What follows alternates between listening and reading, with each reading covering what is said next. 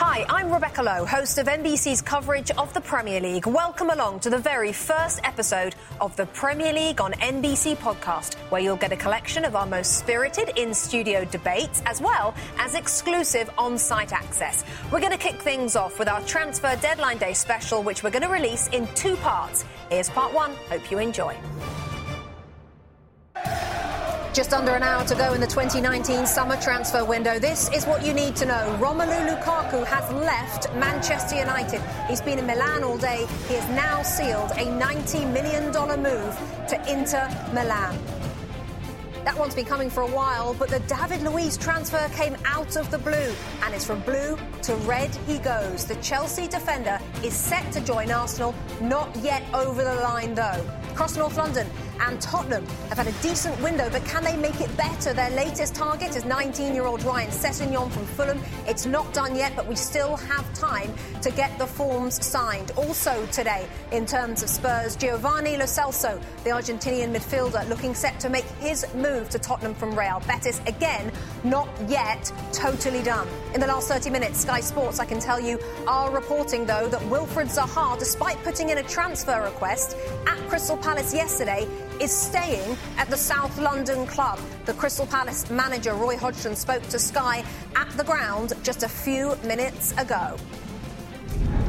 The key thing was that everyone was worried about Wilfried Zaha going, but he, he's staying. Yes, he's staying, yep. Absolutely. We're pleased about that, of course. He's an important player for the club, and I'm really looking forward to him doing this year or this season what he's done for the last two seasons. How is he at the moment? Is, is he going to get integrated back into the team okay? Is there any worries there at all? No, I mean, obviously, today he wasn't really in the right frame of mind, so I, I sent him home today, which is understandable. Last day, transfer window. It's been well documented that he's, you know, wanted to leave, but it's not worked out for him in that respect. So uh, he's a professional. He's got a good contract with us. He's very much a, a player that we respect, and I, I, believe he respects us here at the football uh, stadium or the, the training ground. So we expect him to come back and do what he does, and uh, we're looking forward to a season with him again. He certainly respects you because I know you don't do social media, but he always tweets about you. So it might have helped as well. But that's the importance: is you do have a good relationship with him. Oh, I think everyone here has a good relationship with him, so there's not a problem with that. I mean, his his beef, unfortunately, is with the with the chairman and owners of the club because he's wanted to leave and uh, they haven't received the offer that they think is sufficient to allow him to leave. So he has to come to terms with that. You know, when you sign long-term contracts, you know you are expected to honour them, and we certainly expect him to do that. But I don't have any issues with it at all. But today wasn't the right day, so I'm looking forward to seeing him tomorrow, and hopefully he will have come to terms with the fact that he's he's got another season with Crystal Palace. So it looks like Zaha is staying. So that and those other biggest headlines is what's coming into us here at Sky Campus in West London. We are spending opening weekend on location in the UK, and it all begins here with our new friends at Sky Sports, the epicentre of all things Premier League in the UK. Good morning and welcome along to a very special Transfer Deadline Day show. We are coming to you live from Studio One here at Sky Sports, the studio from which they broadcast Monday Night Football to British viewers. As you may know, NBC and Sky are now one company, and today's collaboration to bring you the very best Transfer Deadline Day show will give you an indication of what the new relationship is all about. Over here, Sky Sports News is destination viewing for all Premier League fans, even more so for these final hours of the window. And where it all happens is right upstairs in the newsroom. And waiting for us there, Mr. Arlo White. Rebecca, thank you. Hello again, everybody. I hope you summered well. Welcome to the Sky Sports newsroom. This is the nerve centre. This is mission control of transfer deadline day, and it's a hive of activity. Very excited to be here today. Let's take a look over here at the Sky Sports news set. You've got Jim White about to go live. Vicky Gomersall, the former England manager Steve McClaren, is there as well. Now, if they are the swans that are ser- serenely on the surface over here, are the legs that are furiously kicking to bring you all the latest transfer news on this massive day before the window slams shut in less than an hour's time. Over 100 people working all sorts of hours to bring you the latest. It is wonderful to be able to tap in to this resource here at Sky Sports News. Now, how do other reporters report in? There are 20 of them, one for each Premier League ground, and this is the bank of screens. You can see Fraser Denton, you can see various guys there that are all around the country waiting to bring you the latest from your club in the Premier League. Now, it's such a thrill to be here, I've got to tell you. Sky Sports have been at the epicentre of the Premier League since its inception in 1992. They have unparalleled knowledge and passion for this sport. They've looked after us beautifully, and it is fabulous to be here. I'll be with Robbie Earle and Graeme Saux on the sofa in a moment, Rebecca, but for now, it is back to you.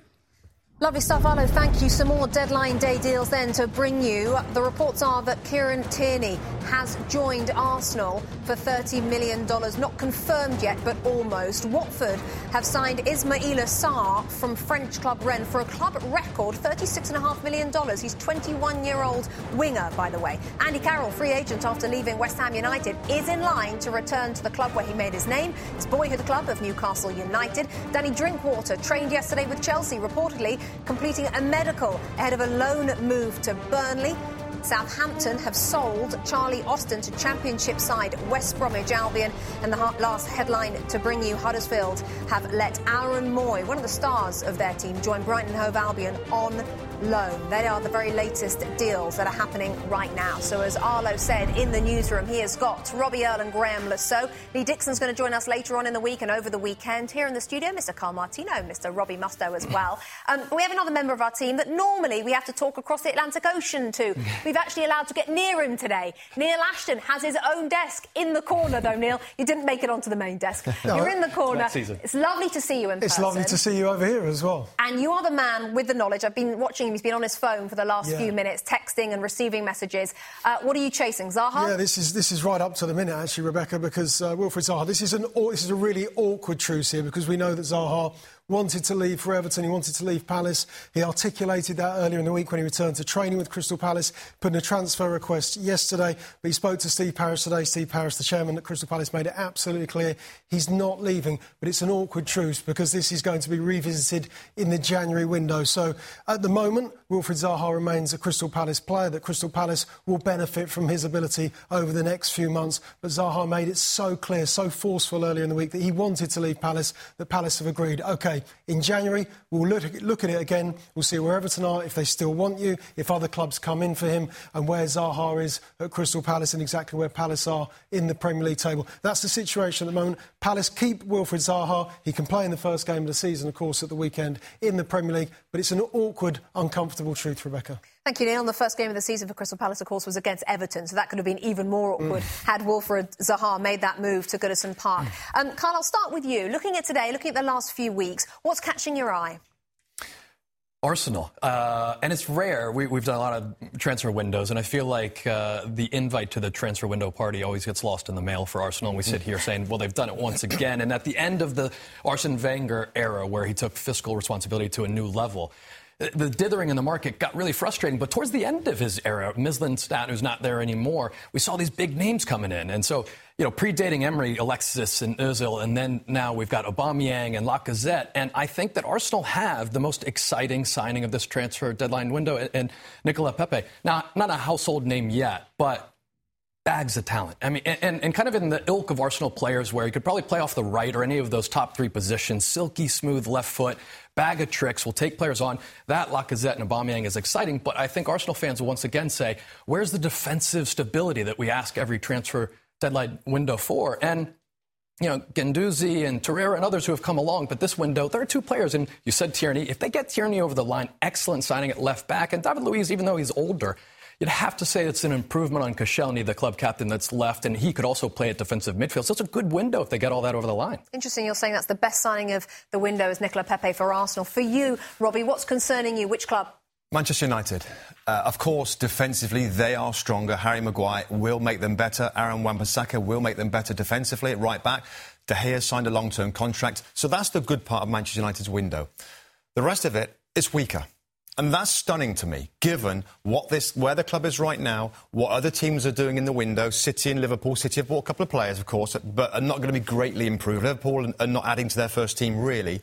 So this is an opportunity for Manchester United. Now, So many players, creative midfield players, Herrera's gone, of course, now, that have been linked to United, and none have come through Rebecca. None of them. And, and creative types. So it's something they were looking for. So that's, in some ways, a failure, not to add creativity to midfield. And Lukaku, you know, will divide opinion, but he's gone now. And nobody as yet has come in to replace him.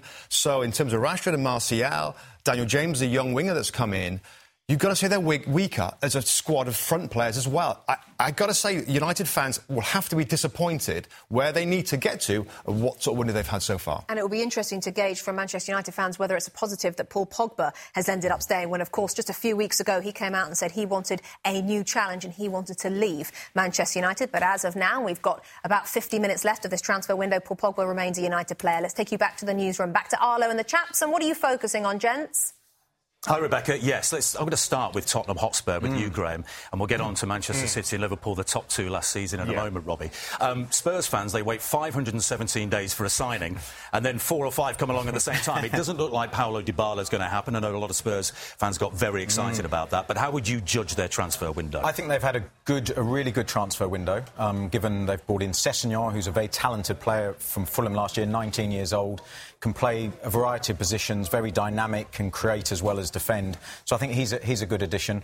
Lo Celso, the Argentinian um, from Betis, you know, midfield player, and he scores goals, 16 goals for Real Betis last season. So you know they've really added, I think, quality to their to their ranks. Um, and Ndombele, I think, is a terrific signing. We were just discussing yeah. the fact he can play either side of the, holding midfield or pushing forward a little bit more as an, an, attacking midfielder, physically very, very strong. So I think he's a really, really good addition. And we were discussing before, we're both desperate yeah. for the Dybala deal to go through because not we, we, sort of think it won't now, but it just yeah. would be so good because that would free up Eriksen to make his that move. One maybe. piece we've been saying for Spurs, aren't they? They get a top class player who could play mm. in there. That takes them to another level. Absolutely, and it sounds like the whole deal was very complicated with mm. image rights and agents and all sorts of things, as, as is, is, common now in, in football. I think one area for Spurs which is a concern is the right side of defence because you've got Walker Peters, very young. Mm got some good quality and potential, but I don't think he's quite at that level yet. And whether or not Sissoko ends up playing mm. there, but that's the one bit. But overall, I think it's been a really good window for Spurs. Very exciting season for them. Their first full season at the new stadium. Yeah, Eriksen could yet leave because of the yeah. uh, continental uh-huh. transfer window closing sometime in September. So yeah. watch this space on that one. He said it wouldn't be a negative if he had to stay. Mm. Um, Manchester City and Liverpool, yeah. one point between them. 98 mm-hmm. played 97. A cracking uh, Community Shield last weekend as well. City's business. Rodri and Joao Cancelo, Robbie. What yeah. do you make of that? Good business. Cancelo can play in the right back. Rodri can, is almost the same, the next Fernandinho, which gives them options into midfield. That makes them better. The intangible, Vin, Vincent Kompany's not there anymore. Not only what he does on the pitch, but how he runs that football club. We'll have to see how, how that affects things. And also a fit and 100% Kevin De Bruyne is almost like a new signing. So they again will be the team to beat, and uh, I think they'll be in confident mood. They'll finish top of the pile. We went to Liverpool on Monday. We did, Joe yeah. Gomez said to us after mm. the Community Shield, yeah. "We think City know we're on to them." Mm. I thought it was interesting, really it was interesting. A statement, wasn't it? Said it with a little glint in his eye. There was there was an inner confidence about Joe Gomez, Jordan Henderson, we spoke to, and Jurgen Klopp, and particularly Jurgen Klopp. He came out with something I thought was really important. Where he said, in football, we always feel that adding something new is going to make you better. Sometimes keeping what you've got, making it familiar, playing together, having some consistency. He seemed very happy and very content with his group of players that mm. you've got. With the experience of last season, and finishing, winning. you know, fourth, second, what Absolutely. can they do this year? Mm. This place is buzzing, uh, Rebecca. Phones ringing all over the place. You can see Jim White doing his thing at the uh, Sky Sports News desk here, deadline day. You won't miss a thing. More from the chaps in a bit. Thank you, Arlo. Yes, today is all about breaking transfer news and talking about all 20 clubs ahead of the new season, the new season which starts tomorrow. The Men in Blazers get us underway. Yes, they do at half past one Eastern on NBCSN with a season preview special. Looking forward to that. Then we'll be live from Anfield at two o'clock. We're going up to Liverpool to see the European champions take on newly promoted Norwich City. Kick off at three. We're then driving from Liverpool back down to London to North London. We'll be at the home of Tottenham Hotspur, the new stadium, of course, but we'll be kicking off from 7 Eastern ahead of West Ham against the champions. Then it's Bournemouth against New Boys, Sheffield United, before we see Spurs take on newly promoted Aston Villa at half 12 on NBC. We then leave North London, travel back up to the northwest to the home of Manchester United. Premier League mornings, like it will every Sunday this season, will start at 7 Eastern, a two hour build up to bring you everything you might have missed on Saturday, and then build up to Newcastle, Arsenal, and Leicester Wolves, and then then the marquee game of the weekend, Frank Lampard's Chelsea go to Manchester United at half past 11 on NBCSN. Not only is the new season back, it's back with VAR. And this week, we all went to the Premier League Match Centre to learn how VAR will work in the Premier League. We'll bring you those details and any breaking transfers right after this.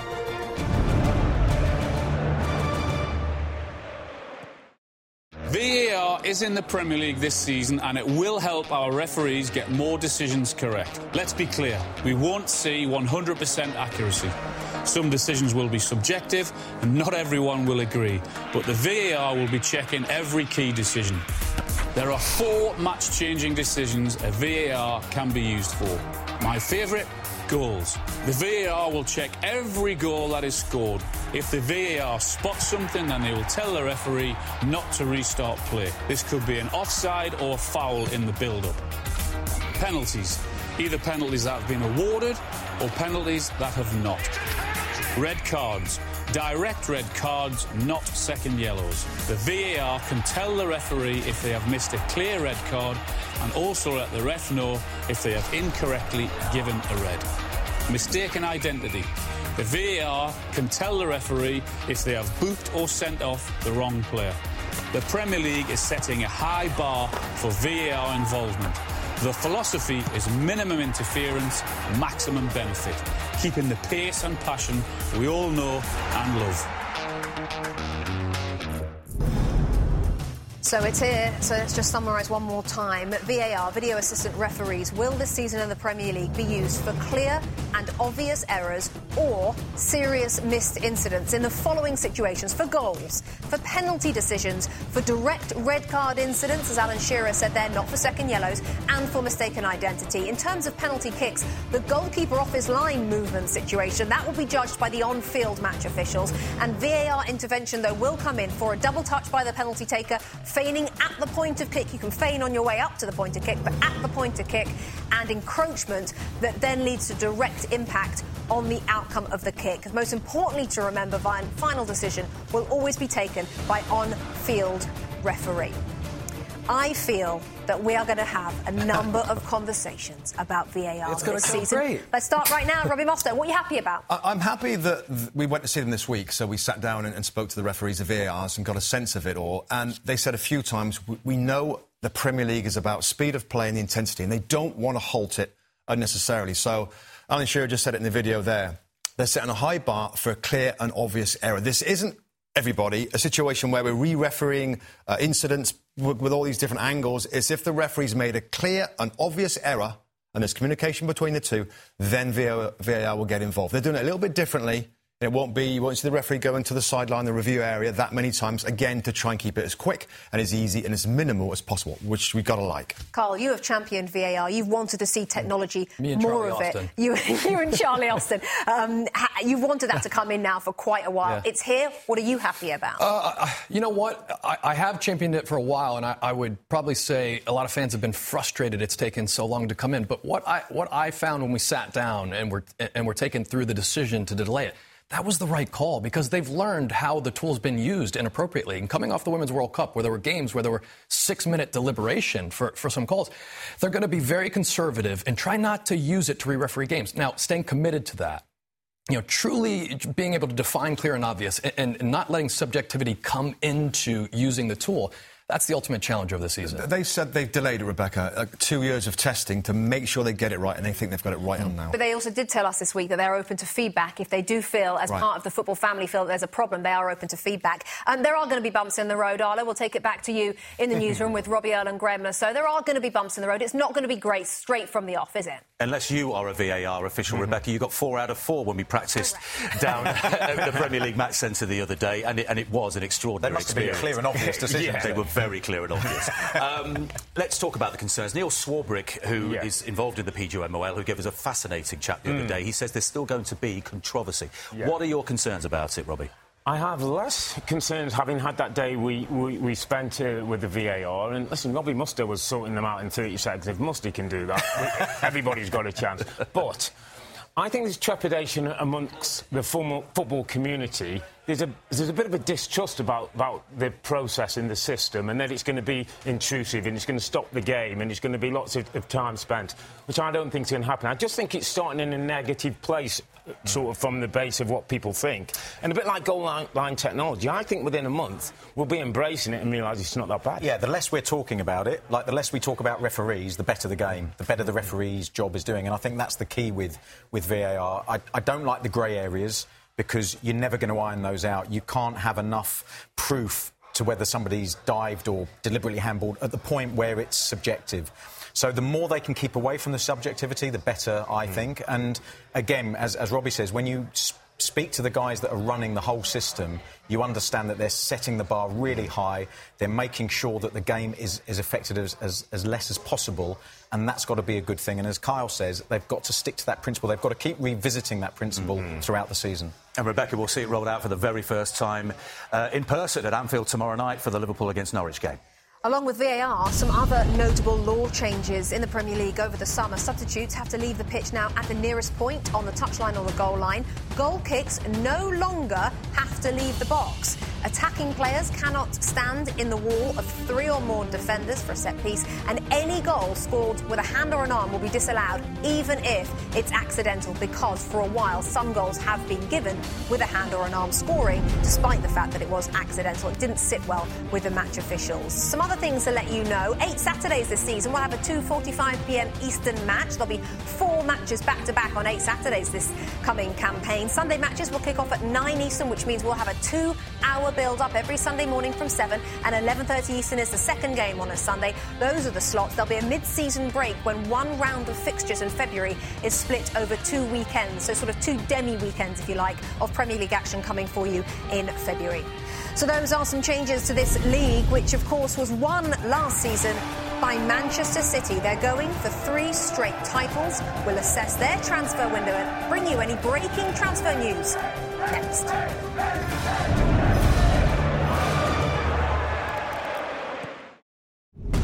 Well, we've got an exciting upgraded Premier League pass this season for you. Just go to NBCSports.com slash Premier League Pass and you can watch the most extensive offering of Premier League programming ever available in the States. 140 exclusive live matches and new this season, full event replay for all 380 games on demand. Plus, Fitting, given our location today, you'll get access to plenty of Sky Sports content as well, including the Can't Miss Soccer Saturday, as well as Goals on Sunday. Both of those shows are filmed right here on Sky's magnificent campus, where earlier today, Arlo went for a little walkabout. The Sky campus is enormous. Around 7,000 people work here and this is the heart of the whole organisation, Sky Central. And if you do work here, you get access to your own cinema. How about that? I might drag the two Robbies to see Hobbs and Shaw when the transfer window slams shut. There's no mistaking on the campus that it's transfer deadline day. Look at the video boards. And if you look very closely, you can see our logo, NBCSN, alongside Sky Sports News. We've been made to feel very welcome indeed. Over my right shoulder, you can see the glass cube. That's the hub for Sky News to send their reports across the globe. This is a very impressive place. Anna, thank you very much. So, some deadline day news. If you're just tuning in this morning, Manchester United have sold striker Romelu Lukaku to Inter Milan for $90 million. That deal was done in the last hour. Tottenham have agreed to sign Ryan Sessegnon uh, from Fulham and Giovanni Lo Celso from Real Betis. Neither of those are completed, but all agreed. Arsenal yet to complete, but looks like they will get it done. David Luiz from, from Chelsea and Kieran Tierney, the left back from Celtic. So Arsenal have been busy. Wilfried Zaha put in a transfer request yesterday to Crystal Palace, but today reports coming out of Selhurst Park he is set to stay in South London, and Watford have broken their club record fee. Ismaila Sarr has come in, 21-year-old winger from Rennes, for $36.5 million. We are now going to start our roundup of the summers of all 20 clubs in the position in which they finished last season, starting therefore with the champions of England and Manchester City, the first repeat Premier League champion since Manchester United, who won it three times in a row from 2006 7 to 2008 9. City trying to go for three in a row themselves this year. Two highest points totals in Premier League history for City in the last two years 198. the first English team to win a domestic treble. They won the Premier League, the FA Cup, and the League Cup last season. Pep Guardiola ruling English football over the last couple of years. Five major trophies over two seasons. And our Premier League insider, Neil Ashton, is over at his over at his desk. He's nipped out. You've come back on. He's on the phone a lot. He's getting all the details of what's happening. It's all. Zaha, is, there, Zaha, first, Zaha. is there any update first of all on Zaha? Is he definitely staying? I at think we're up to the minute that he's definitely staying, but I think we revisit it in January. But of course, we've got a January show, so we'll be able to talk more about Wilfried Zaha um, in a few months' time. Okay, but in terms of Manchester City, they've spent money uh, around 150 million dollars. But are we used to them spending a little more? Yeah, well, they've got their man in uh, Rodrigo, of course, from, Athletic, uh, from Atletico Madrid. He's seen as a successor uh, to Fernandinho. We saw him last weekend in the Community Shield, his first real serious competitive game for City. That game, of course, was against Liverpool. He looked good in that position. He looked strong. He looked durable. He looked dependable. But you think that rivalry between City and Manchester United, that it seems to be coming to a close, that it's a new era, that City are dominating. They haven't forgot who used to boss things. And I've just been reminded today by someone at Manchester City about something that Sir Alex Ferguson said about City a few years ago, back in 2008. Sir Alex Ferguson and his 13 Premier League titles. He said City were disorganised. They were happy to overspend.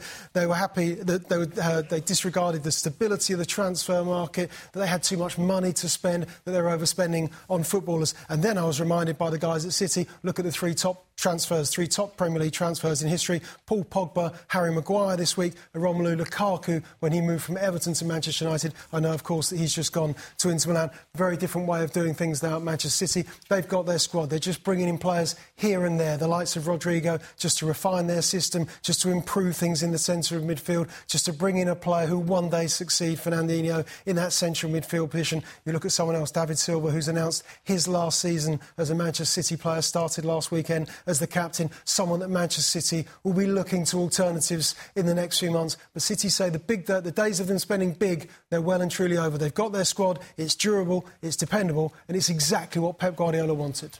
Brilliant, Neil. Thank you. So, confirmation then of who Manchester City have brought in over the summer window. Rodri for that $79 million from Atletico. João Cancelo for $73 million. That was confirmed uh, just today. And Angelino from PSV Eindhoven for 7 million. That's all that they have done. Out has gone five players, including Danilo and Fabian Delph as well. Let's hear, shall we, from the City manager Pep Guardiola earlier on this week, talking about their spending. Earlier this week, Jurgen Klopp uh, made a comment about the lack of spending from Liverpool and said that his club is not in a position like other clubs, meaning Manchester City. Does it concern you that almost everything that Manchester City does comes with people saying, yeah, but they only do it because of the money? Yeah, that's true. If it bothered me, of course it bothered me, because it's not true. We have spent 200 millions every transfer market. That is not true. So is Liverpool. You never walk alone. So it's not a small team. It's Liverpool. So of course I don't like it because it's not true. Um, because last season we spent 17, one seven, in just one player. So when I said two seasons ago when I spent a lot, it's because I took over the team like uh, again 10, 11 players more than 30 years. You have to do it. But we cannot spend 200 uh, millions every season. Like for example, Liverpool has spent more than 200 millions last season. It cannot do it this season, but it's the same. The back chat and the mind games have already begun between Pep Guardiola and Jurgen Klopp. Back to the newsroom and Arlo with the gents. Well, well, Robbie, I want to talk to you about this, this rivalry between Yeah. these two managers, uh, first of all. Uh, the Premier League, if you go back in history, Yeah. it's been synonymous with managerial Absolutely. rivalries and a lot, let's be honest, of animosity. You think Mourinho, uh, Sir Alex Ferguson, Arsene Wenger. Does the Klopp Pep rivalry seem a little bit different to you? It does. I like it. In fact, I love it. I think the Premier League needs it. It's a modern rivalry. There's respect on both sides, but every now and then it, it tips over a little bit. we saw them on the touchline in, in the Community Shield having a little go at each other. They both respect each other. They both know the quality of the teams. And Manchester City was interesting. When Pep won the title last, last season, very quickly said, I have to thank Liverpool for pushing us as far as they did. That hmm. shows you the respect in these two teams. Hmm. But Manchester City, again, want to be top of, top of the pile. I love the fact they managed to restrain themselves because that's got to be the most frustrating position and time for any coach is when you're in the technical area, hmm. things are happening, the tension's there. And although they blew their lids a little bit, as soon as the game finished, the tension went down. They gave each other a big hug, and absolutely, there's there's a mutual respect. It's almost like two great tennis players like Nadal and Federer. Mm. Yeah. You know, they drag each other up to a level th- that you cannot believe sometimes. And just just to keep that in context, the last two seasons, Manchester City, they've only dropped 30 points out of the, the total you could get for winning every match. That's, and they're averaging 2.6 points per game over two seasons. So they've set an incredible bar. And I think Pep's very conservative with bringing, making sure he brings the right people in. Remember, they were in for Maguire at the start of this run, and then they went like the kind of money you talk, ninety-seven million dollars. We're out. We're, not going there anymore. And this is a team that, you know, no Kompany there. We'll see how that affects. David Silva, I think Neil mentioned him. I think there'll be a motivation for these City players. They want to win a title for the little magician to, to send him on his way. Hmm. So I, I just think that Manchester City kind of feel we've got enough with the group. We've brought in two key players. That will be enough for us to go. You're never going to complain about winning silverware, but in a way, have they got each other's trophies?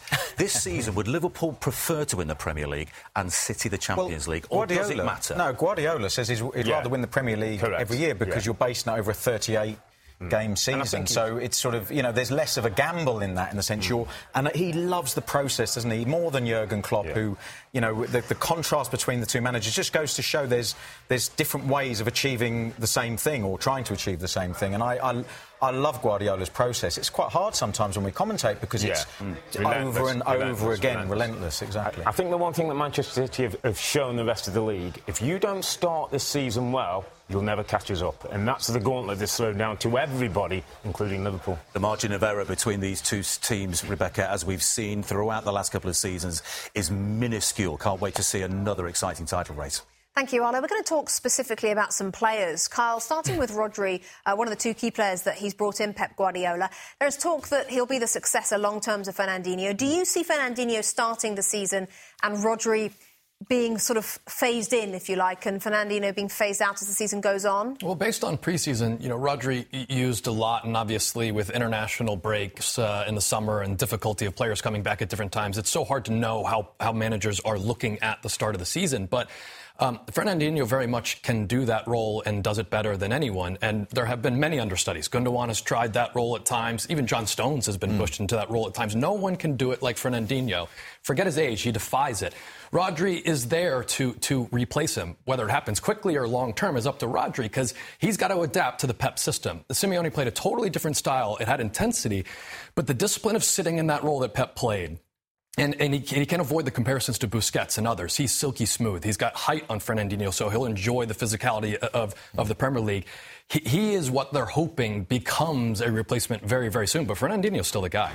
Robbie, when I hear pundits like yourselves on radio and on television all summer being asked, uh, are City going to win the league again? The only caveat that they come up with is the only worry they have is that there's no Vincent Kompany, that that leadership's exited the dressing room. How worried are you? I am worried. I think in tough times they're going to miss him. As simple as that. And we know that Man City plan very well. So the fact they've not gone out and got another centre back is interesting. Trusting Laporte and John Stones, and just to follow on from the Rodri conversation, Fernandinho. I'm pretty sure is going to play a lot at centre back. So Pep must be happy with that, with the transition with Rodri coming in. Again, a 23-year-old uh, uh, Rodri, perfectly kind of set to come in, planned for in there. But Vincent Kompany will be missed in difficult times where maybe the Pep frustrations, the, the intensities, you know, I'm sure Vincent Kompany was a very calming influence on players in the dressing room that were getting frustrated. So he's going to be missed. But with Rodri and Fernandinho dropping back in, you, got, you get a sense that he's very happy with what he's got and he feels that won't be a downgrade at all. You know what's fascinating about that is it, it wasn't too many windows ago we were talking about John Stones, and, it's it's really surprising that John Stones hasn't become for Pep Guardiola what, what many of us thought he would, and we saw flashes of. And, and if Fernandinho plays there, it's another just real setback for John Stones, who should be stepping Com- into he this should have, role. He should have been there, John Stones, but Kompany had to come in for the last Yeah. what, six weeks or even played- more than that in the crucial times to get them over the line, and he's going to be missing now. So that that is something to watch for all the City fans, I'm sure. Just to finish, another setback is that news in the last couple of days that Leroy Sane has what could be an ACL injury, which could keep him out for a number of months at the start of the season. Leroy Sane, the Manchester City um, winger. So it was just a point, of course, wasn't it, that separated Manchester City and Liverpool last season. The Reds, remember, lost just that one game all season long. It's been a quiet window for them. Have they done enough to go one step further this year? It's next. No transfer deadline day is complete without a bit of graffiti art. This is Mark, aka Mr. Mina from Graffiti Kings. Hello, Mark. You can tell he's a West Ham fan because he's got the ink on the leg. He's been here since five o'clock this morning. The two characters he's been told to spray Wilfried Zaha and David Luiz, two major characters on transfer deadline day. They are indeed, Arlo. But Zaha is staying at Palace for now. Luiz not official with his move to Arsenal. Now, like most years, some Premier League clubs spent their summer in the States. Arsenal went to Denver, to Southern California, and to the home of Christian McCaffrey and the Carolina Panthers. Even World Cup star you saw there, Megan Rapinoe, paid a visit. Villa also travelled across the pond. They went to Minnesota United in mid-July, and Liverpool stopped by some of the world's most historic sporting venues, Notre Dame Stadium, Yankee Stadium, and Fenway Park, of course, as well. That was the summer in the States for a few Premier League clubs. So let's focus on Liverpool, shall we? The European champions bringing in just three players, spending just $6 million uh, on the three. Sepp van den Berg, a defender coming in. Harvey Elliott, a youngster, 16 year old, youngest ever to play in the Premier League for Fulham last season, came on as a sub for them. And Adrian, the West Ham goalkeeper, has come on a free. Out has gone five players, including Danny Ings, uh, Simon Mignolet, and Alberto Moreno. Daniel Sturridge as well has gone uh, as well. He's now a free agent. So Neil Ashton spending up to $6 million maximum for Jurgen Klopp. Are we to think there wasn't the money then for him to spend?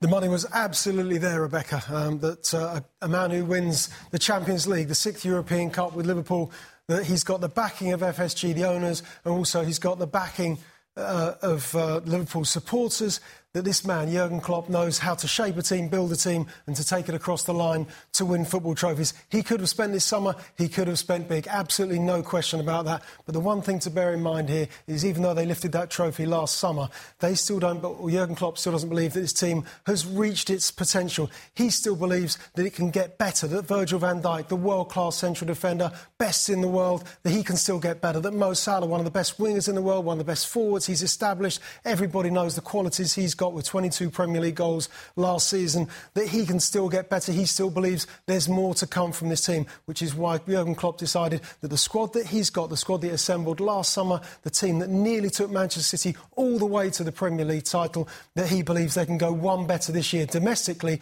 and go on to finally win the league title here in England. Well, Neil, if Liverpool can get better, they could be a scary proposition because they and Manchester City last season provided us with quite a season, didn't they? 98 points for City, the second most in the history of the Premier League, third most for Liverpool with 97. In terms of wins, 32 for City, which was level with the record, 30 for Liverpool. And of course, Liverpool lost just one game, didn't they, as well? And the goal difference was second best for City with plus 72, and plus 67 for Liverpool was the fourth best in the history of the Premier League. Quite a season from both Manchester City and Liverpool who were, of course, separated on the final day by just that one point. Earlier on this week, you chaps went to Melwood, to Liverpool's training ground, and met up with the likes of Jordan Henderson, the Liverpool captain, and with Jurgen Klopp. What was your reading of the atmosphere at Melwood, Kyle?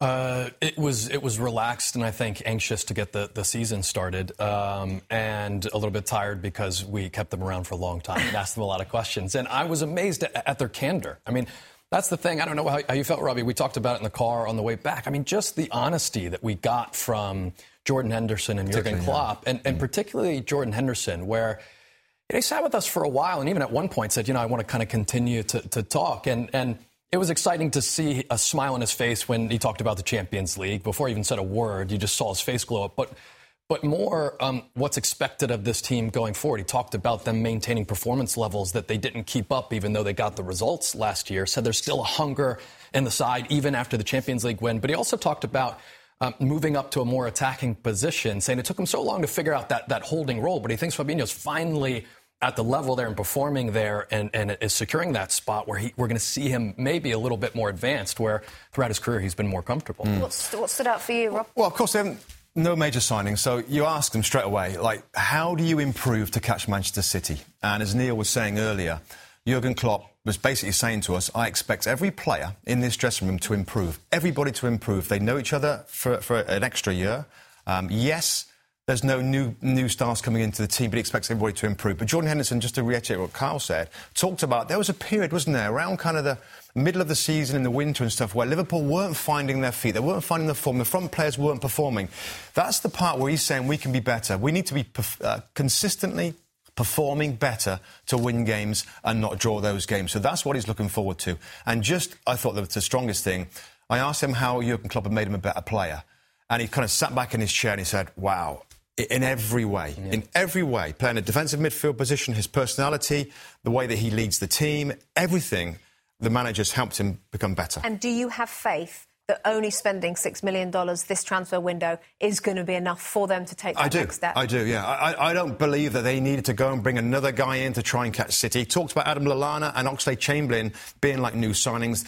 You know, there was a bit of talk about creative players coming into the midfield area. He believes in Oxlade Chamberlain and Naby Keita. And, and in his charming way, with, with a little bit of just being annoyed to keep being asked that question, said uh, you don't have to spend money to improve players. I think Pochettino and Klopp have showed that you don't have to hit the market mm. every time to be a better side. Arsenal fans, you have yourselves a left back. Just being told in the last minute, Kieran Tierney from Celtic has confirmed his move to Arsenal for around $30 million. They've been chasing him for a while, and he will come down from Scotland and take his place in Unai Emery's squad. Arsenal have themselves a left back. We are waiting still for confirmation about whether David Luiz has had his deal from Chelsea done in time. Uh, just continue on the Liverpool theme. A little look back at the season review, just to summarise. Of course, finishing second on 97 points was the third highest points tally in Premier League history, losing just that one game, conceding just 22 goals, an incredible record. They won the Champions League, beating Spurs, of course, for the sixth time in the club's uh, history and a first trophy for Jurgen Klopp. Back to Arlo in the newsroom. Rebecca, that Kieran Tierney news must have just broken because behind us there was a, hive of activity, wasn't it? People leaping off their seats, taking Jim White bits of paper. Uh, you can see him uh, and Vicky Gomersall at the desk behind us, broadcasting live to the United Kingdom and around the world, of course, on Sky Sports News. Uh, let's keep it with Liverpool and yeah. Jurgen Klopp, and again mm. our our trip to Melwood, which yeah. we got so much out of mm-hmm. uh, on Monday morning. Uh, he told us he was delighted and surprised to get so much time out of Firmino and Salah in the Community Shield. Absolutely. Then Sa- uh, Mane came came yeah. back in the afternoon. But yeah. is he going to have to manage their minutes? Yeah, and I asked him the question, uh, you know, with Manchester City winning titles the way they do, they're going to have to start well. And, and, I said, you're going to have to manage the minutes of your front three, who are so excited and who get the goals. They've all had a lot of international football du- during the summer. And he said, well, there's two ways of looking at it. Yes, they haven't had much of a rest, but they haven't lost any fitness. And he, and he kind of said, what I'm going to have to do is manage the season. There'll be times during the season when I'll see, or maybe I can give them a rest. And as Robbie Mustoe talked about, Oxlade Chamberlain, Adam Lallana, you know, Shaqiri, he talked about Naby Keita, players who can give them more. And just a couple of names were Rhian Brewster has had an excellent pre-season. Have a look for him. And they have got Divock Origi, by the way, who scored yeah. some really important goals for them last season. So, as the boys were saying there, I think he believes in this group of players and thinks they're ready to go and win a title. Jordan Henderson said when he got back for pre-season, Graeme, I can still feel the hunger. Do you expect them to retain that drive this season? Oh, 100%. I mean, there's nothing there's nothing better to motivate you than the way they finished last season and, and, and the pain that they must have gone through on that final day, losing by one point. Absolutely, it's motivation. When I played for Blackburn, we had three seasons, successful seasons. We finished fourth, we finished second, and then we won the Premier League in our third season. And I think Liverpool are on that pathway as well. We didn't win the Champions League at Blackburn, I have to confess. But I think the motivation's there, the, the experiences they've had, the pain, the excitement, the, the adulation as well. I think they're fired up and they've just got to go and deliver and all improve just a little bit hmm. more. And I think they're, they're, they're, they can do it. I was going to say, does winning the Champions League, is that kind of one trophy now you get hungry for a little bit more? 100%. Yeah, we shall see. Rebecca, back to you. Thank you, Arlo. One other piece of news. Andy Carroll has confirmed he's returning to Newcastle United on a one-year deal, free agent, of course, from West Ham. Now, our original series on YouTube are back this season. My show, The Lowdown, is on Sundays. Then the guys dissect a key goal or play on Tactics Session on Mondays. But before all that, we will release a new edition of Inside the Mind. And our four-part season premiere will feature a special someone, a former Chelsea boss who discusses the club's potential reliance on youth this season.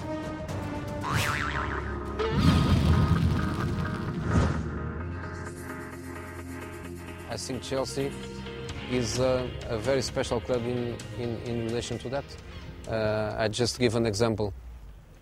Chelsea needs a centre back, Zouma. You don't need to buy. You don't need to spend. Zouma is your player, is on loan. Where are you going to buy a better player than, uh, than him? You have him. You want a young a young striker, Tammy Abraham, is yours. Now the moment arrived and they have answers like nobody else could have.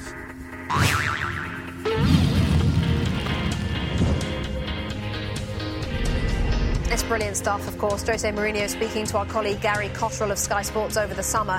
We're going to release their full sit down in four parts, the first of which will be available this Saturday on the NBC Sports YouTube channel. So, from the most successful Chelsea manager ever to one of his best servants, Frank Lampard is now in charge at the bridge. We'll discuss his chances and those of a 20 year old with the weight of the states on his shoulders. That's next.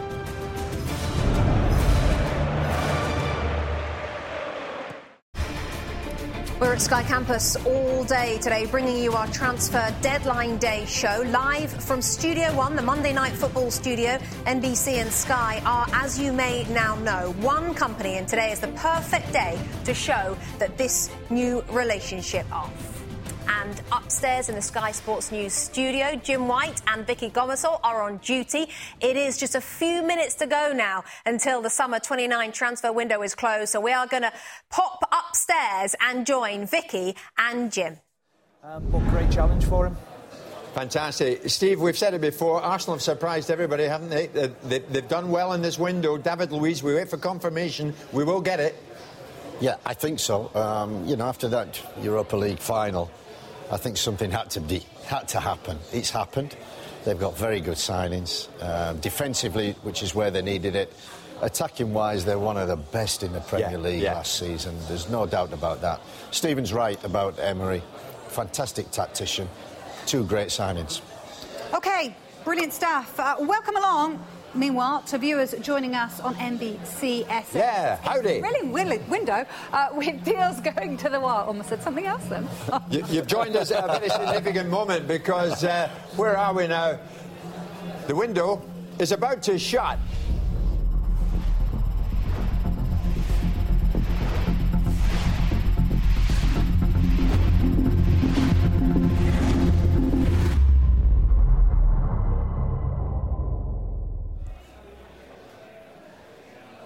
There you go, everybody. Well done, everyone. Hard work over. Just about. Happy New Year.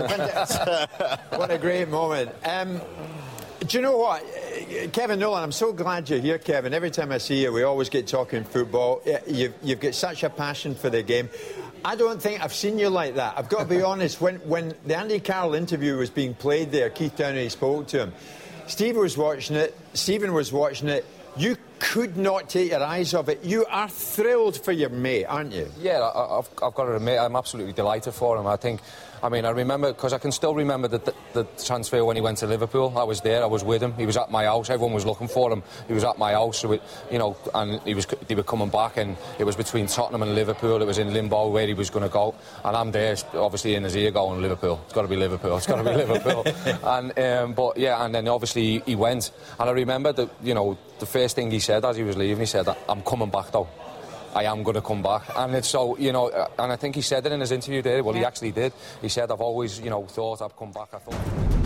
Kevin Nolan, their best friends, of course, with Andy. Carroll played together at West Ham United, and Kevin Nolan's also been at Bolton and Newcastle as well. So, in terms of some deadline day deals, then, Manchester United, if you're just tuning in, have sold Romelu Lukaku to Inter for $90 million. In the last hour, Arsenal have bought Kieran Tierney, the left back from Celtic, 22 years of age, for 30 million bucks. Andy Carroll has returned, as we were just hearing there from Kevin Nolan, to his boyhood club of Newcastle United for a one-year contract. Aaron Mooy, one of Huddersfield's stars of the last couple of seasons, joins Brighton and Hove, and Hove Albion on loan from Huddersfield, although he has just signed a new three-year contract at Huddersfield. And Southampton have sold Charlie Austin to West Brom today for $5 million. Now, you heard Jim White there talk about David Luiz, and it's not yet done from Chelsea to Arsenal. That's because there is a little bit of leeway on transfer window deadline day. This is what's called a, as a deal sheet. If a club has a, an agreement with another club late in the window, they can submit this sheet to the Premier League, which buys them some time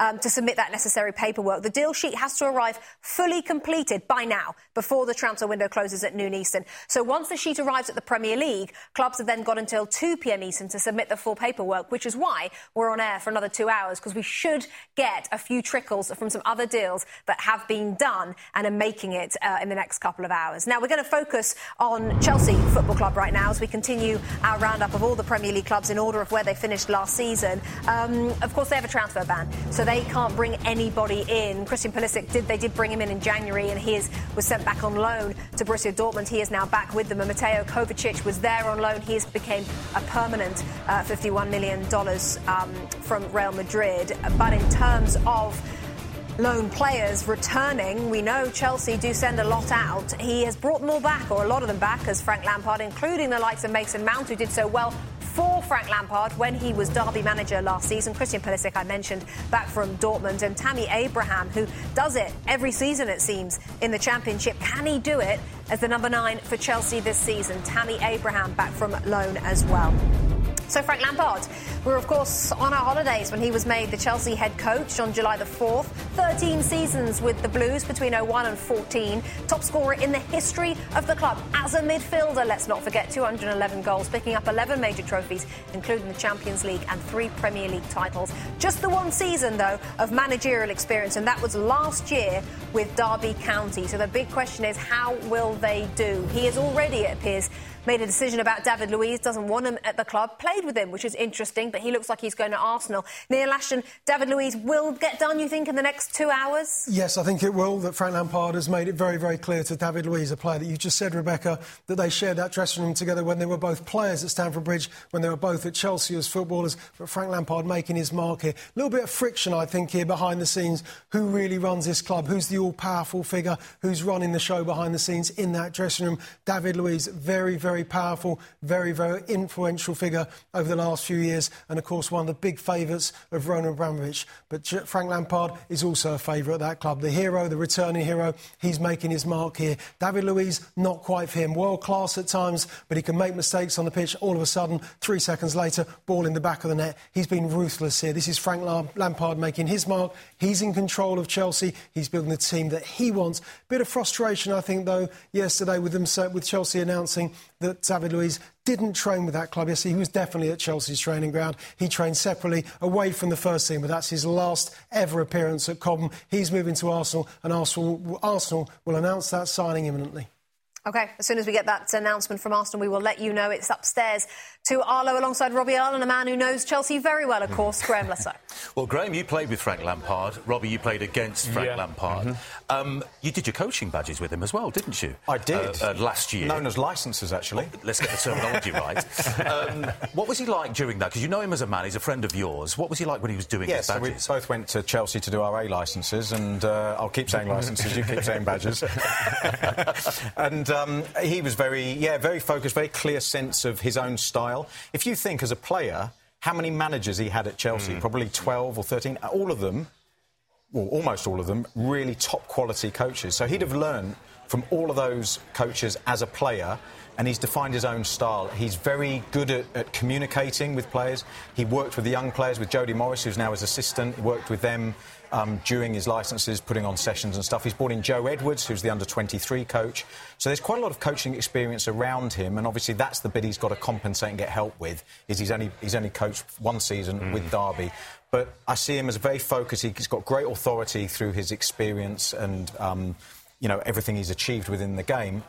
That only counts for so much but he's engaged with the young players. I think he's reinvigorated the whole academy, which is fantastic, to actually believe there's an opportunity now with the transfer ban for these young players to come in. Even if there wasn't a transfer ban, I still think he would have gone to the youth because there's mm. some quality players. That list of loan players that we've seen there, I would hope that some of those start to start to show a little bit of the, their potential during this season. He's beloved in the city of Derby. He took yeah. them to within one game of promotion to the Premier League. You mm. went to Cobham yeah. yesterday. Mm. Actually spoke to Frank yeah. Lampard. What did you pick up from the chat? Everything Graeme said you saw in the guy, the way he conducts himself, the way he interacts with his staff, the way he interacts with his players. We came away and we said, this feels like a new Chelsea. Mm. It, it, it's younger players who may be given the chance who wouldn't have, with transfer windows were open and they could spend money. There's a new manager who's coming in and he talked about a couple of things. We're going to play with intensity And the other thing he said very, very clearly is, under Sarri, they, played a very short game, lots of short, intricate passes that often left them in trouble if, they, if there was a transition. He said, we're going to play a little bit, bit longer. You're going to see us maybe now and then go back to front. I think he's coming into this football club to be a success. Petr Cech spoke to us as well and said, this club expects. They finished third in the league last year and won the Europa, Europa League title. This football club, Chelsea, win titles in transition. Frank Lampard will be wanting to, to win some silverware as well. And will he start Christian Pulisic on opening day at Old Trafford on Sunday? We'll be there. Rebecca, so will you. Arlo, thank you very much. We'll hear from Christian Pulisic in just a moment. Um, we said there'd be deals done after the windows closed, and we've got three to tell you about. Manchester City, the champions, have signed Derby goalkeeper Scott Carson on loan.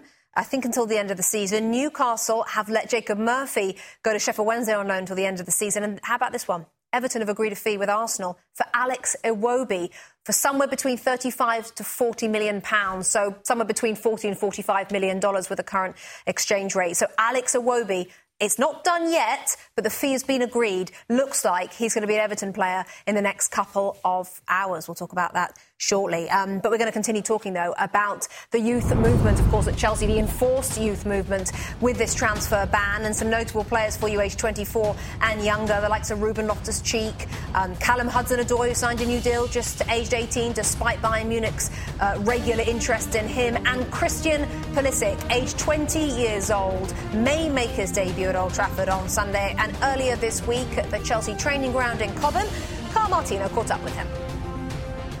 Who's been your greatest influence? Uh, definitely my dad. Uh, my parents for sure, but my dad is. Uh, yeah, I mean, he played the game growing up, and he's uh, he's taught me a lot of you know what I am and, and you know what I've learned in the game, and you know as a person as well. Put me in the position. We're at Old Trafford. You're making your debut. You score a goal. You're first in the Premier League in your debut at Old Trafford. Do you have the celebration picked out? All right. a moment like that, you can't pick out a celebration. You just got to see what happens when, it, when, when the moment comes. so I, I, don't know what I'll do. I didn't score much, but if you want any help, I could I could work out a little we something. Could, we could you. do something. We could do something. But where where were you the day you said I'm going to Chelsea Football Club? I mean, do, do you remember that moment where that decision was made? The exact moment, I was I think I was in I was in Dortmund and uh, I was you know having meetings. My family was there and, and my agent was there and uh, yeah, I, I, made a decision and that, and that was it. Yeah. Do you, do you, look down at the crest? I mean, is has I mean, it's still really early here. Do you still look down and say? Yeah, no, it's it's kicked cow. in. I think once I'm in the stadium and, and, and, in a game, I think is when it'll really hit me. But it is starting to kick in. I'm in London. It's it's incredible. Uh, it's a dream come true for me. So I'm just living life. Yeah. Well, thanks for having us out here, man. Thank you so yeah. much. Good luck. Yeah. Thank you. That was just a couple of days ago at Cobham with Chelsea and their team at training. Kyle, are you confident that we will see the Christian Pulisic that we see in a US men's national team jersey as good as that in a Chelsea jersey? I am, yeah. And um, it, it, it's not easy to say that. The calculus, when you think about him succeeding, it's an incredible challenge. And, and when you think of the likes of, you know, Mo Salah and, and, Kevin De Bruyne and others who have come recently with expectations that aren't as high as the ones on the shoulder of this 20 year old. Um, you know, that wasn't failure for them. They went on and showed the talent that they are. But there's the sense that, especially back in the States, uh, he, he is playing for opening the door for every talented American player behind him. And Clint Dempsey felt the same sort of pressure, and Michael Bradley felt the same sort of pressure, and you know Tim Howard and and Brad Friedel uh, as goalkeepers and Casey Keller felt that same pressure, but nothing like what's on the shoulders of this talented player. And the, the reason I think he's going to succeed is he's good enough. I, I've been following him for a long time, watching him closely, playing in front of the yellow wall. You know the fans at Dortmund playing in Champions League against super clubs. You know, he, he, has performed where the stakes are incredibly high. Now, th- this is the highest the stakes have ever been for him, but he has the character, the work ethic, and I think the belief in himself that favors, you know, it sort of is on that right line of cocky where he knows he can do it. honestly, I don't think we're going to have to wait long to see. I, I think we're going to see him at Old Trafford, and that is where uh, Frank Lampard should test him. And with the situation he has right now, he, he, can't wait very long to see what Christian can do. In a funny way, Robbie, with a transfer ban, normally they might have bought two or three other huge big name players, but mm. he's the only sort of really new face in terms mm. of a big money uh, player coming in. That adds the pressure, doesn't it? More pressure. I mean, It's going to be difficult. You know, it's going to be fascinating to see how he does. We know that Chelsea is a demanding football club. The fans of Chelsea are a demanding bunch of fans as well. Now, interesting, we sat down with Frank Lampard and had a good conversation about it, and we talked about Pulisic, and he said, I spoke to a lot of people, I watched a lot of film, we watched a lot of games of, of Pulisic, and after speaking to them, he's super impressed. He's a kind of quiet kid, but out there, he needs him to be big. And he said, let's remember, it was a big fee, and we need him to produce results and produce performances. So Frank Lampard is much better for Christian Pulisic than Maurizio Sarri. So there's going to be empathy. There's going to be some understanding for Frank Lampard. But that last comment made me think, wow, okay, this is Chelsea Football Club. I think Robbie talked about the expectations of winning trophies. He's going to need to get off to a good start, Rebecca, and that's key. I think he will start at the weekend, and he needs that enthusiasm, the excitement to, to, drive a good initial few performances that will help him gain credit and trust with the fans and the football club in general. OK, Robbie, thank you very much. I've got a bit of news for you. First of all, it's bad news if you're a Manchester City fan. They have just confirmed, City have, that Leroy Sané has damaged the ACL in his right knee. Uh, he picked up the injury in the Community Shield. He's undergone tests this week. Specialist doctors had a look to understand the extent of the injury. Um, we haven't yet got an update of when he'll be back. But really bad news for City fans and for Leroy Sane, uh, damaged his anterior cruciate ligament. Um, news from the Premier League themselves: six deal sheets. I showed you them a little bit earlier on. This is the deal sheet. Yeah, yeah. Can um, you take them yourself? I'm getting busy. Over sorry, here. I know. Kyle is my messenger via our researcher Brandon there on the left wing. Um, this is the deal sheet um, that I showed you, which you have to give into the Premier League by five o'clock British time, 12 noon Eastern uh, in the US, to say you've got a deal pending, basically, and we'll get you the paperwork. The Premier League say they got six of these, so six deal sheets of in and that means that the clubs have until 2 p.m. Eastern, 7 o'clock here in the UK, to get the deal done, which means we think we'll have quite a lot more news coming your way in the next two hours or so here on our tra- transfer deadline day special. Um, coming up next, after the break, Mauricio Pochettino has finally been allowed to get the checkbook out this summer. Who's in? Who's out at Spurs? Did they get Sessegnon over the line? He could be one of those deal sheets. It's coming next.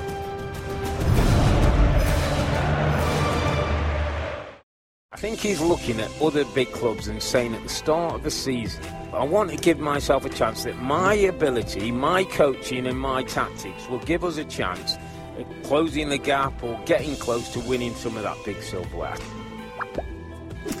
That was Mr. Earle. And a reminder, you can get Robbie and Robbie's latest thoughts on the Premier League's biggest headlines with the Two Robbies podcast, and you can listen to new episodes every week for free on Apple Podcasts. We're going to move on to Tottenham now, who of course finished fourth last season, got to the Champions League final, ins and outs. So, Tanguy Ndombele, big signing for them. $79 million Daniel Levy has spent uh, on him coming in from Lyon. Jack Clarke from Leeds United for 13 million.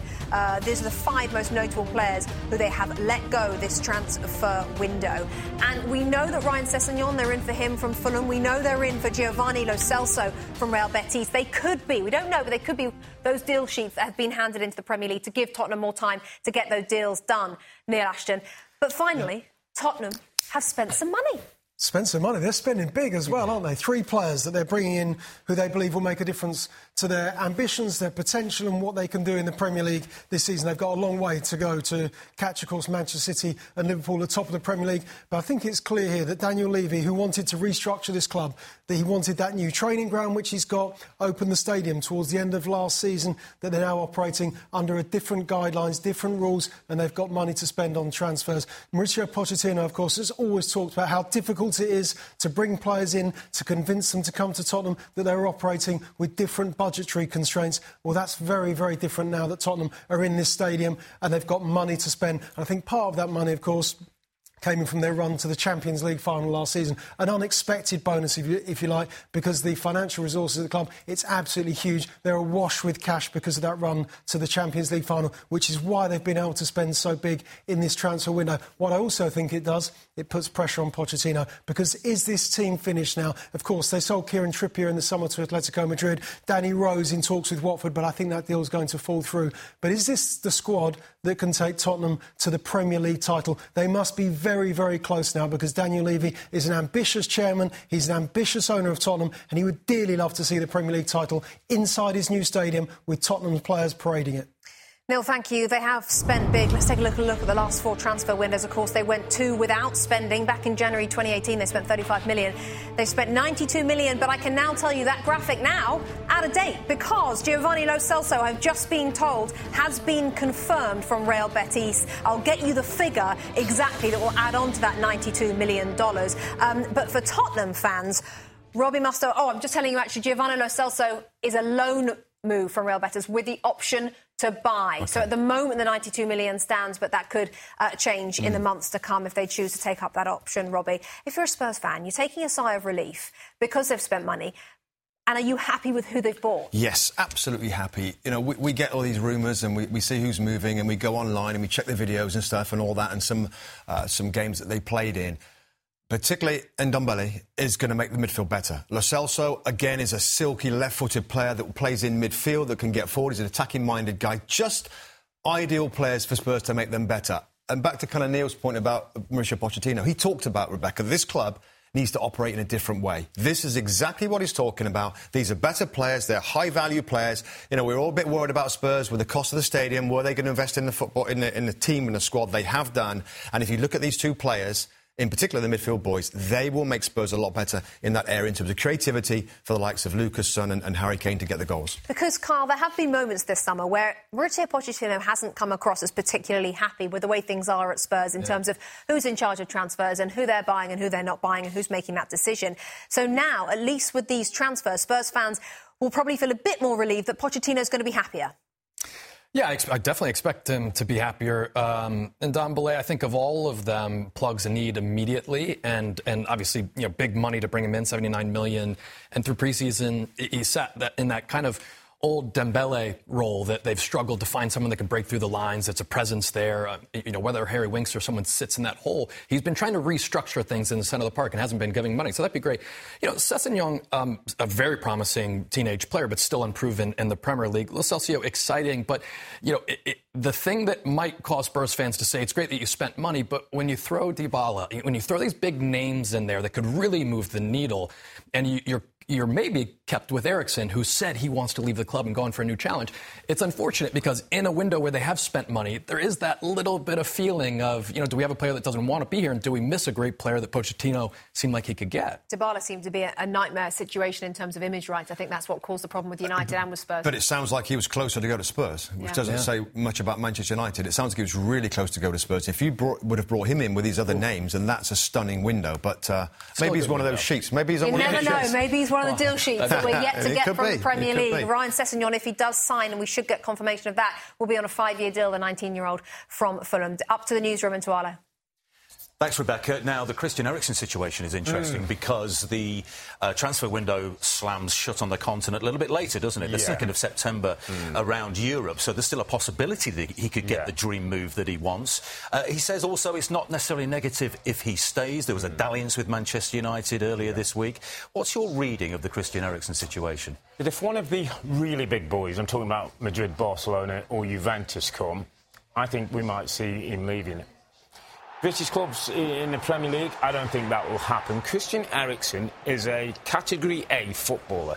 And I think now what Spurs, Pochettino, Daniel Levy have to do is convince him that this journey has still got some way to go. Fourth in the league last year, Champions League final, Ndombele, Lo Celso. Quality players are coming into the football club.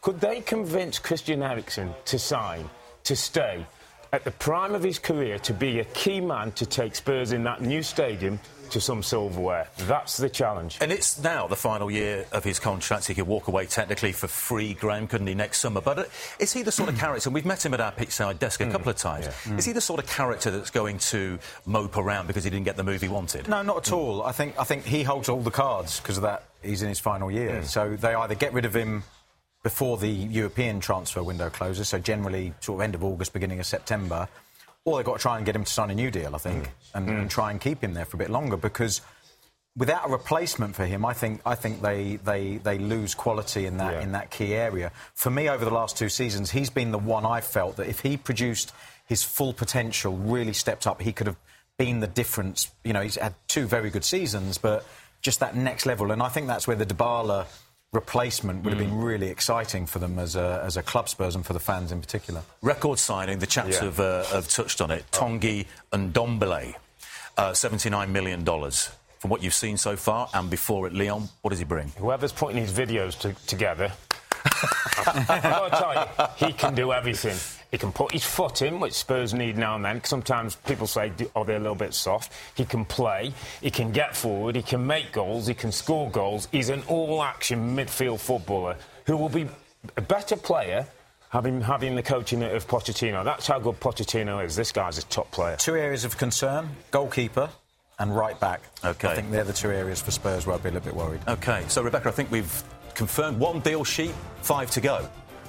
That's all for part one of our transfer deadline day special. Be sure to check out part two next and don't miss out on Premier League mornings on weekends at 7am Eastern on NBCSN. I'm Rebecca Lowe. Bye for now.